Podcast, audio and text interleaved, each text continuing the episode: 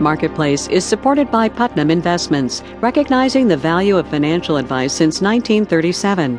Putnam Investments, a world of investing.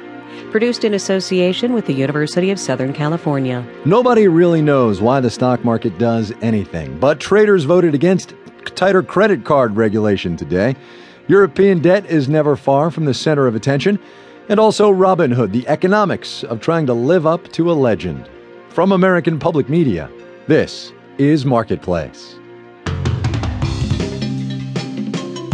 Marketplace is supported by Constant Contact, working to help small businesses understand what social media can do for them. Learn more at constantcontact.com/social media. And by Progressive Insurance, helping people shop for car insurance at 1-800-Progressive and progressive.com.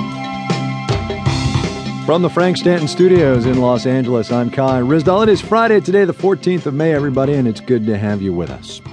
Cause and effect is a tricky thing to prove when you're talking about the whole stock market. There is only rarely a single reason that the major indices move one way or the other. So today's declines on Wall Street were probably part worries over the European debt crisis, part relief over better than expected retail sales, and part just plain political. The Senate is debating a financial reform bill, as you know. Last night they passed an amendment to limit credit card fees, the fees that get paid when you pay with plastic. The business taking your card pays a fee to the bank that issues the card, and the credit card company, say it's Visa, gets a couple of cents too. They're called interchange fees. They're worth hundreds of millions of dollars to the banks, and they cost businesses a bundle too. Jeff Horwich reports that last night's vote could mean big changes are Yes, they're in the cards. So you're in the checkout line and you're offered a choice. Do you want to pay more for your groceries or less? Depends on how you decide to pay.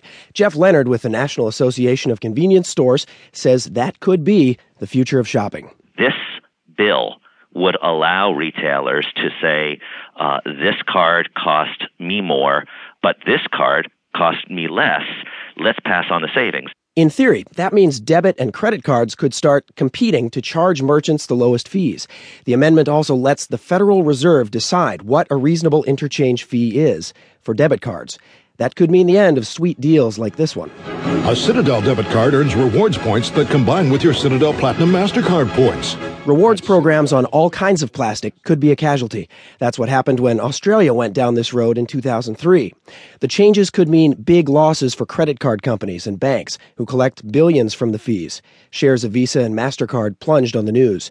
Then again, markets are a little jumpy these days. The immediate impact is not going to be the dire response that some had feared. Jaret Seiberg is a financial services policy analyst with Concept Capital. To him, the notion that 1 or 2% fees will change consumer behavior and reshape the credit and debit economy is far fetched.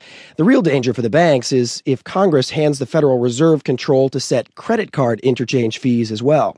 Seems unlikely now, but then again, no one saw the debit card thing coming. When you're in such an anti bank environment, everything is on the table. I'm Jeff Horwich for Marketplace. The CEO of BP has the quote of the day this Friday. Tony Hayward told the British newspaper that the big oil spill is, quote, tiny in relation to a, quote, very big ocean. It has, as you can imagine, gotten a whole lot of play, but with reports that the spill is far larger than earlier estimates, it also goes to illustrate a more relevant point the enormous public relations hole that BP keeps digging for itself. Here's our senior business correspondent, Bob Moon. The president himself has called it the BP oil spill, and today Mr. Obama stepped up his public criticism with a blast at the blame shifting during a recent congressional hearing. The American people could not have been impressed with that display, and I certainly wasn't.